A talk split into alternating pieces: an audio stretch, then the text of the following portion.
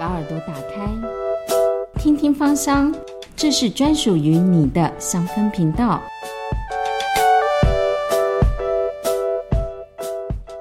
迎收听《听听芳香》，我是主持人晨曦啊。今天节目当中呢，要继续邀请到呃人很漂亮，然后呢，她的这个护理专业知识背景也很浓厚，然后在呃这个芳疗也有她很大的一个呃研究。她就是许兰芳博士，博士你好，你好。嗯，那兰芳博士，我们上次跟大家聊到这个私密处感染的问题哦，那这次呢要请教你另外一方面的专业知识哦，就是这个在芳疗情绪。的智商部分，那我们知道现在很多人在这个情绪的疾病都出现了问题嘛？那你可不可以跟我们聊一下，在这个芳疗的健康咨询跟情绪咨商这两个层面有什么不同？嗯，应该是说芳疗的确有它的用处，就是我很喜欢芳疗，是因为它就是唯一嗅觉是可以跟其他视觉啊、触觉啊、听觉不一样，它可以直接通，它直接到达我们的大脑。去影响我们的记忆，然后学习，透过学习记忆，然后去改变我们人的行为。对，这是在研究上面会有的，就是改变我们的人的社会行为。那这些行为其实跟情绪就是还蛮有关系的。当一个人情绪不好的时候，其实他做出来的行为就会不好。嗯，那就会比较粗暴啊，或者是比较让人不舒服啊。那其实透过芳疗这种，它本来就是可以改变人的情绪跟人的行为，去透过再加上一些情绪治疗。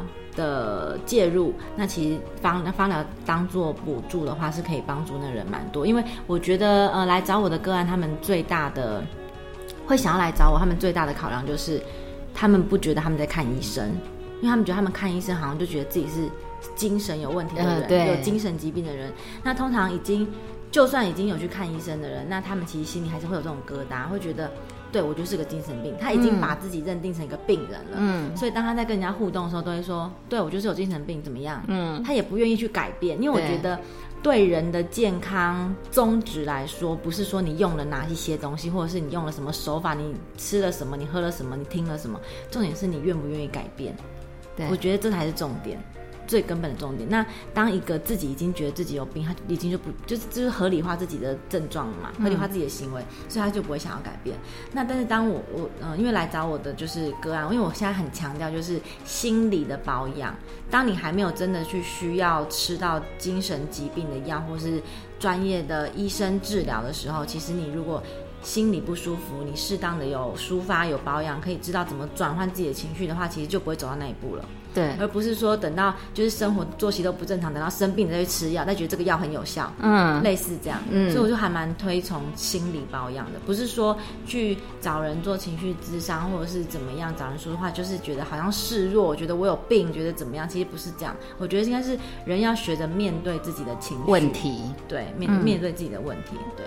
嗯，那哦，好奇问一下，就是那你当初怎么会想要啊走这个情绪智商这个心理层面的部分？嗯，应该是说这跟我的研究也有关系。我刚刚就讲我的研究是除了感染肠胃科，还有泌尿科嘛。对。那泌尿科的族群里面，除了尿失禁，还有就是性功能障碍，也是我的研究族群里面。那我又发现说，性功能障碍的人，因为我们现在去医院或者是在外面去评估你这个。一个人的功能有没有问题，都是用比较客观的东西在看，比如说，呃，你勃起的时间，然后你够不够硬，够不够长，这个就是性功能勃起的一个诊断表。但是他都没有去考量到心理问题，因为其实会影响到女生欲望或男生欲望或性功能的东西，其实跟心理问题很有差别。就是当一个人不想的时候。他就是不想嘛，但是你会可以用客观的说啊，你不行，你就是性功能有障碍。对，可他的障碍不在性功能，他在心理。对，是心理导致的性功能障碍。所以如果一味的去解决他的障碍问题，比如说好，你就是要吃这个，你就是要干嘛干嘛干嘛。可他心里遇到这个人不想，在那个环境不想，他这个东西没有没有解决啊，所以他一样还是会有那个问题在。嗯，所以其实看医生看久了，而且加上现在应该是有健保，所以医生不太可能花这么长的时间跟你解释你的性功能是哪里出了问题。这也是时时势所逼，所以医生也不愿意这样。可是因为没有办法。那我就会觉得说，那如果是我的工作，可以花时间去让人家了解他的问题根本是什么，因为症状很多，问题很多，可是来源都不一样。对，那他只要知道他的来源，其实不一定真的是性功能障碍。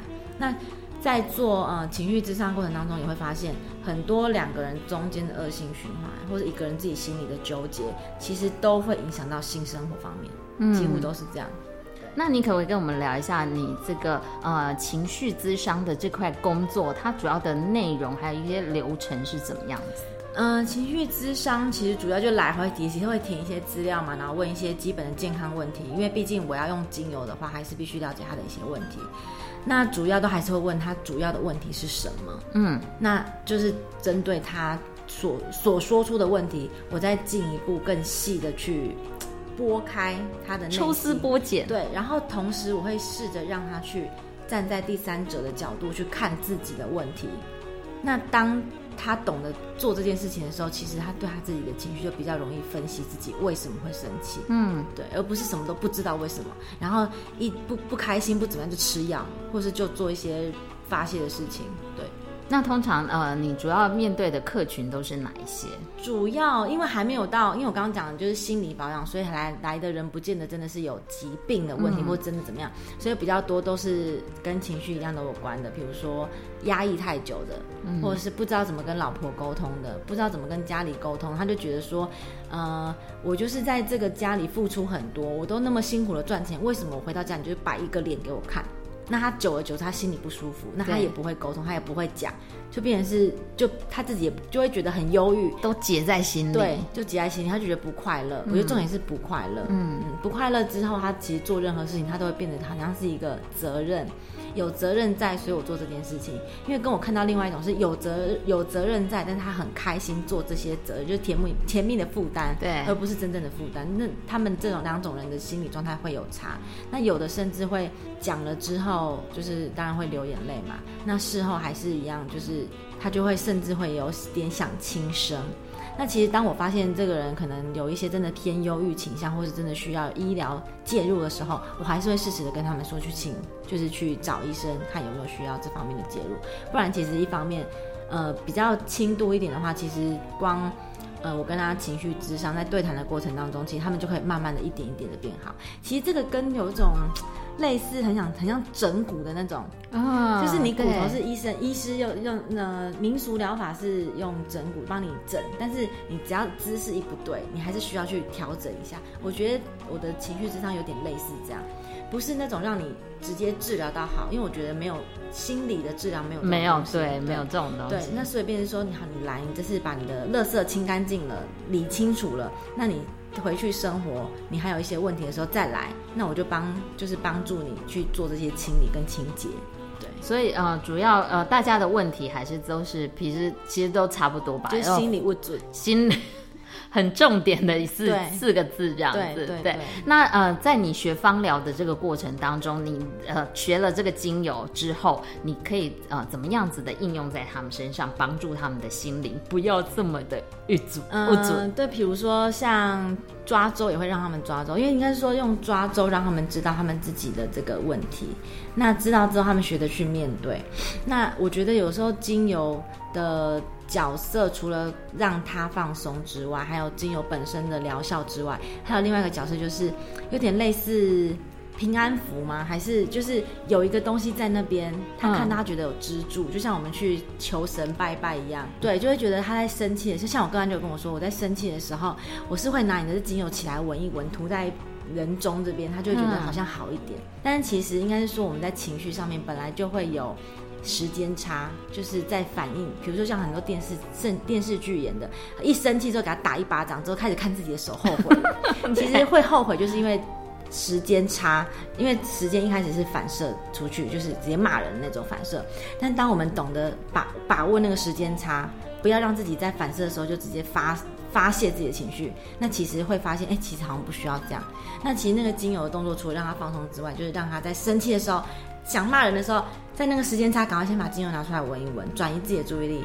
那可能五秒之后，发现哎，好算了，也不需要去骂人，就变成是比较好好的跟他说。哇，好难掌握这个时间差，还不是？对，就是这就是深呼吸的道理啊。啊，对，很多人就会说，啊，深呼吸，一直叫我深呼吸，真的没有用。呃，现在的人来说，会觉得没有药，会觉得没有效。所以，变成是我会给他们一个精油，除了放松之外，那当然就给你一个精神转移的支柱。你在深呼吸的时候，好，顺便吸这个香气。就会觉得有一个目标，让他们去做深呼吸这个动作，应该这样讲。嗯，哎，那通常你去呃找你的个案，嗯，都是呃接受什么精油比较多？我几乎都会配薰衣草啦。那其实薰衣草都还蛮能够接受，因为可能他们就是有这个需求，需要放松嘛。那我是有一次是上个礼拜那个个案来，因为他把他的味道，因为他很喜欢，所以他后来自己买了一个男生，然后自己后来买了薰衣草。男生，男生，他本来说他本来以为这个东西是比较娘，或者是女生来用的。对。他发现好像不是，他用起来不会这么娘或干嘛的。那他就说，因为他老婆是很乐天的人，他怕他是要求我，希望我可以来调一个给他老婆。他说，因为他老婆很不喜欢薰衣草的味道。对，因为老婆是一个很乐天、很放松，就是几乎没有什么问题的人。对他反而他就不需要去特别去放松。嗯，他就跟我说他需要什么轻快、快乐的味道。我说这好抽象哦。所以后来也是跟他老婆谈了一下，然后再调给他老婆这样。嗯，好有趣哦。嗯，好。那呃，博士，如果你自己啊不快乐的时候，你要找谁咨商呢？嗯，当然自己不快乐会想，主要会先问自己说为什么会不快乐，然后去找出原因之后，那当然就是。解决那原因就好了。那如果只是单纯想要 complain，还是找朋友啊？嗯，就是会骂一骂，但是明知道骂骂过去没没有用，没有用。可是其实对对我们的情绪上面是会有宣泄的。那博士可不可以教我们几招哦？就是呃，我们常常身边的朋友，如果在呃一些焦虑啊，或者是失落、绝望的时候，常常会有这样子的情绪，我们应该去怎么鼓励他？因为我曾经看过一篇报道，他说，当呃你朋友真的很难过，不要跟他讲加油，是这样吗？对，真的应该是说，我觉得这个是呃，与其说教大家怎么说，我觉得是那个心态的转变，嗯，就是同理心跟同情心。因为我觉得同理心是在做咨询、咨商这方面很需要的一个特质。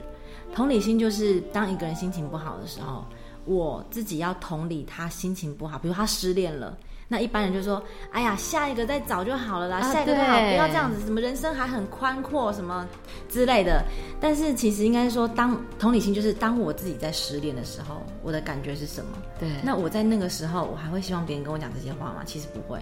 就是当我自己在失恋的时候，我情绪我情绪一样是低落的，就会是说，嗯，会希望是说，嗯，我能了解你的情绪低落，那一时半刻走不出来这是正常的，要让他知道他不会，他不是异常的行为，因为这本来就正常，因为当我们自己心情不好的时候，本来就没有人可以很快走出来，就这是正常的。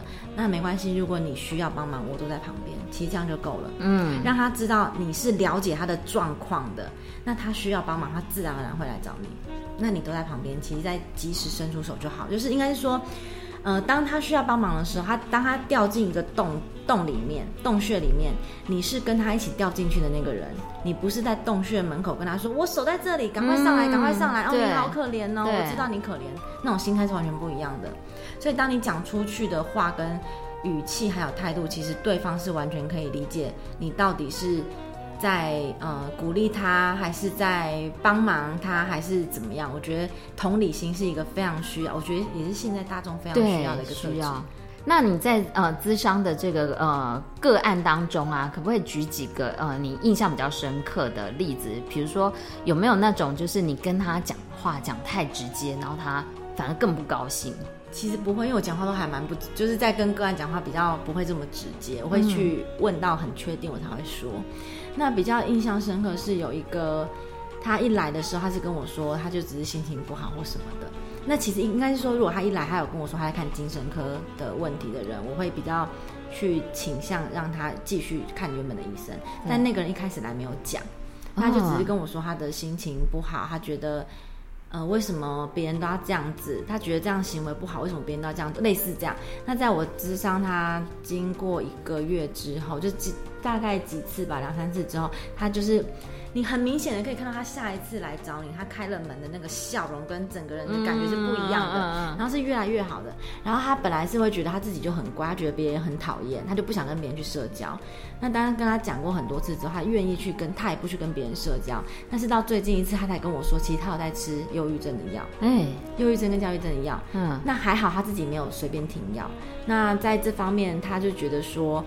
嗯，去吃那些药，还不如来跟我谈这些东西。当然，我觉得都都是有必要的，因为毕竟忧郁症它已经后来证实它不是一个精神，它嗯，它除了是精神疾病，它也是一个生理上的疾病。嗯，它就是我们的血清素过少导致的，那个是需要补充的，那个是在谈再多话也没有用的。对，所以。嗯，应该说他这个人在呃药物治疗之后，他有了药物治疗以后的更好的效果，就在跟我谈话之后，这是我还蛮开心看到的事情。就他愿意去跟人人家去社交，然后去开拓他的心情或者是呃交友圈，那他也因此交到一个还蛮好的朋友。哎，那所以忧郁症它这个药物的呃治疗效果，你觉得大概应该是说，在忧郁症之前会有一些忧郁症状。嘿，那在忧郁症的诊断，它有一个它一定的诊断，比如说，呃，有两个诊断当中，比如说，呃，你是不是对最近的，你是不是对以前有兴趣的事情都拿不起兴趣？哎，我有做过。对，跟另外一个题就是你是不是动，就是心情就是不好。这样，这两题其中一定要有一题。那还有其他的问题，包含几题之外，医生才会诊断你是不是有。嗯，那其实忧郁症状就是我们就是忧郁问卷里面很多心情不好啊，吃不下、睡不好，或是吃过多、睡太好，然后动不动想骂人，情绪，或者是说 呃觉得想自杀，然后觉得自己失败者这些东西，其实但是如果一般一般人会有一些一有两三个的话，其实没有关系，有时候只是情情绪。造成的，或是当下情境，不是说一定是忧郁症，所以忧郁症状跟忧郁症其实有蛮大一个差别的。哦，因为忧郁忧郁症它有它的生理上面的差别的分别是，它是真的本身的一些呃荷尔蒙分泌就是不足，像血清素它分泌不足，血清素就让我们快乐的东西，对，它就是不足了，所以它就是要补充，所以它必须从药物补充。嗯，对。所以忧郁症它不是说像一般失恋的人，就是心情过了就好了，他是真的有这个需要的人。那如果是只有忧郁症状的话，其实会我们我们会就会去了解他为什么会有这些症状，是最近的压力还是怎么样，一定会有个原因导致他这样，不然不会一个人没没事好好的突然变忧郁嘛，对啊。除了借由药物治疗以外，心理的这个呃状态状态也很重要，对，心理状态很重要。对，然后像有些是他没有去看精神，他没有，他不应该说他本来就没有问题啊，他只是不懂他的情绪，他觉得他很容易生气。嗯，他说我不知道为什么我就很容易生气，我很羡慕我的同事，就是都不会生气的那种，我不知道为什么，我但是我觉得他们就很笨啊，什么什么之类，就讲很多，但是我就会讲。其实应该说那个人的个性分析到后来，我就只问了一句：“我说你是不是很没有自信？”他说：“你有你看得出来我很没自信吗？”嗯，我说：“你看不出来。”可是，在他的谈话过程当中，就是他的应该说他会想要骂人，会想要去跟别人反抗或反驳，有时候是一种没有自信的表现。嗯，因为当一个人够自信，其实旁边的人在做什么他不太会管。对，就真的很有钱的人，他甚至是希望他不要让你知道我很有钱，反而是那种。怕你不知道我有钱的人会让你知，会就会一直炫富嘛，就是让你知道我有钱。对，这是一种很微妙的心理状态。那像那个就是，嗯，有时候他会觉得说他不懂为什么他要一直骂人，那其实因为他觉得他的权威、他的自信受到威胁。当别人不听他的话，他就会觉得说是不是我不好？他自己心里是会有这种是不是我不好？你是不是你是觉得我不够好吗？为什么你要跟我挑战干嘛的？但是如果当有一个自信心的人受到挑战，他是会很开心的去用呃逻辑或是用他的知识去说服你说我就是这样子想。是，可是当会很生气的人，他不会想要去说服，他就觉得说我讲就是这样，为什么不听？这很不懂吗？你觉得我很不懂吗？类似这样，就是其实那就是一种没有自信心的表现。对，他会觉得他被威胁到了，但是跟他讲，他就说真的是这样吗？我说你。仔细想一想，是不是觉得当那些人在你觉得他在反抗你，他做一些你觉得很笨的事情的时候，你是觉得你的自信心，或是受到威胁，或者是觉得他们不够尊重你？他想了一阵子，他说。哎，好像真的是这样子。然后我就说，对，所以你是一个需要先把自己的自信心建立起来，就是自信不需要从别人的肯定或别人的行为来中自己来对来肯定你。然后他后来也是慢慢，当然不可能讲一次就好了，他也是慢慢慢慢慢慢的越来越好。当然还是会，他还是会生气啊。嗯，对。但至少他知道他的问题在哪里。哎，可是我觉得那呃常常不太生气的人，我反而会觉得有一点可怕，因为就很像地震一样，嗯，常常那种小小的地震都会说是正常的能量释放，然后一旦呢他忍到最后，那个爆发是更，我觉得是这样吗？嗯，我觉得这个可以分两种，就是都不讲，或对都不生气，但是应该是说，嗯，会不会处理自己情绪的人？对，那不会处理就是用忍的嘛，反正中国人的美德不是忍嘛。对但是我都会跟学生或是跟演讲的时候说，美忍绝对不是美德，因为你看你一忍，忍到后来就像你刚刚讲的，嗯火山爆发或地震更严重。但是如果你懂得去处理自己的情绪的时候，他就不会用忍的。嗯，假设我现在遇到一件事情是我要生气的，但是我自己知道，好，我知道为什么生气了，那我就会可能跟对方说，嗯、你知道你这边做写的这个是很不不对的吗？或是你这个行为其实不好，那你这样会让人家不舒服，那我会因为你这个行为有点生气，是用讲的，嗯，就是会，我觉得你这样会让人家生气，那你这样会让人不舒服。如果可以的话，请你去改，这是处理情绪的一种方式，就是也让他知道你生气了。可是我的生气不是说你写的什么鬼东西啊，对，就是我觉得生气都是可以生气，只是你让对方感受到的是，你是让他知道你的情绪是对你的这个行为是不满意的，嗯，而不是直接骂你到底写什么鬼啊，你在干嘛、然后丢回去让他自己重做，而是让他很清楚的知道，就是你这个东西我看了我不是很开心，那你要不要去重做？嗯，就这种这两种情绪就会让人家有不同的感觉，一个是你在凶什么啊，我就是熬夜都赶出来给你了，但另外一个是说哦，他那他真的可能是做错事情或干嘛，好好我马上去改，嗯，之类的。对，那当你有去处理你的情绪，我一样生气，我不是用忍的，那我是让让你知道说我生气了，我不高兴了，那希望你不要再这样子。嗯，我觉得在任何人沟通都是这样，是用讲的，就是哎、你刚刚这样子，我在我嗯，比如说好，我在工作的时候，你突然这样打扰打扰到我了耶，用讲的，嗯那你下次可以不要这样吗？嗯那其实下次就不会发生了。对，那如果只是好干嘛，然后别人也不知道你在干嘛，别人只会觉得哦这个人是怎么样，但是他一样会在你忙的时候进来，因为他不知道他不能进来，就是很多问题会这样子同同时发生。对，或是好，第一用用用忍的话也是好，我不会生气哦，好好好，打断了。第二次再被打断，再打断五次、十次、一百次，他一定会生气。怎么讲不听啊？你问题是你没有讲给人家听啊。对，就觉得说这讲不听啊，不是我在忙了吗？干嘛一直来？嗯可是问题是你要让人家知道你在忙的时候，别人不要进来。对，这就是很多为什么忍忍到后来会爆发，就是因为重复的事一直发生嘛。对那重复的事会一直发生，就是因为别人不知道它不能发生嘛。嗯，对，没错，所以我们久久要去呃做一个情绪的宣泄。宣泄，然后这样会比较好。哎，那通常这样子咨商的过程都多久啊？嗯、你是说全部的疗程吗？对，看人，对，每个人状况不一样不一样，不一样。有的其实比较好的，到大概我会先慢慢拉长，因为大概本来是两个礼拜来一次，嗯那觉得状况还不错，那那我们就下个月隔一个月再观察看嗯看。那有的是已经状况好了，那隔一个月、隔两个月，他觉得不行，他要来了，因为好像又累积很多不爽的事情，或是怎么样，他要想来。嗯我觉得其实应该是说，嗯、定期去抒发他的情绪，会让他回去过得更好的话，我觉得这样子是好事。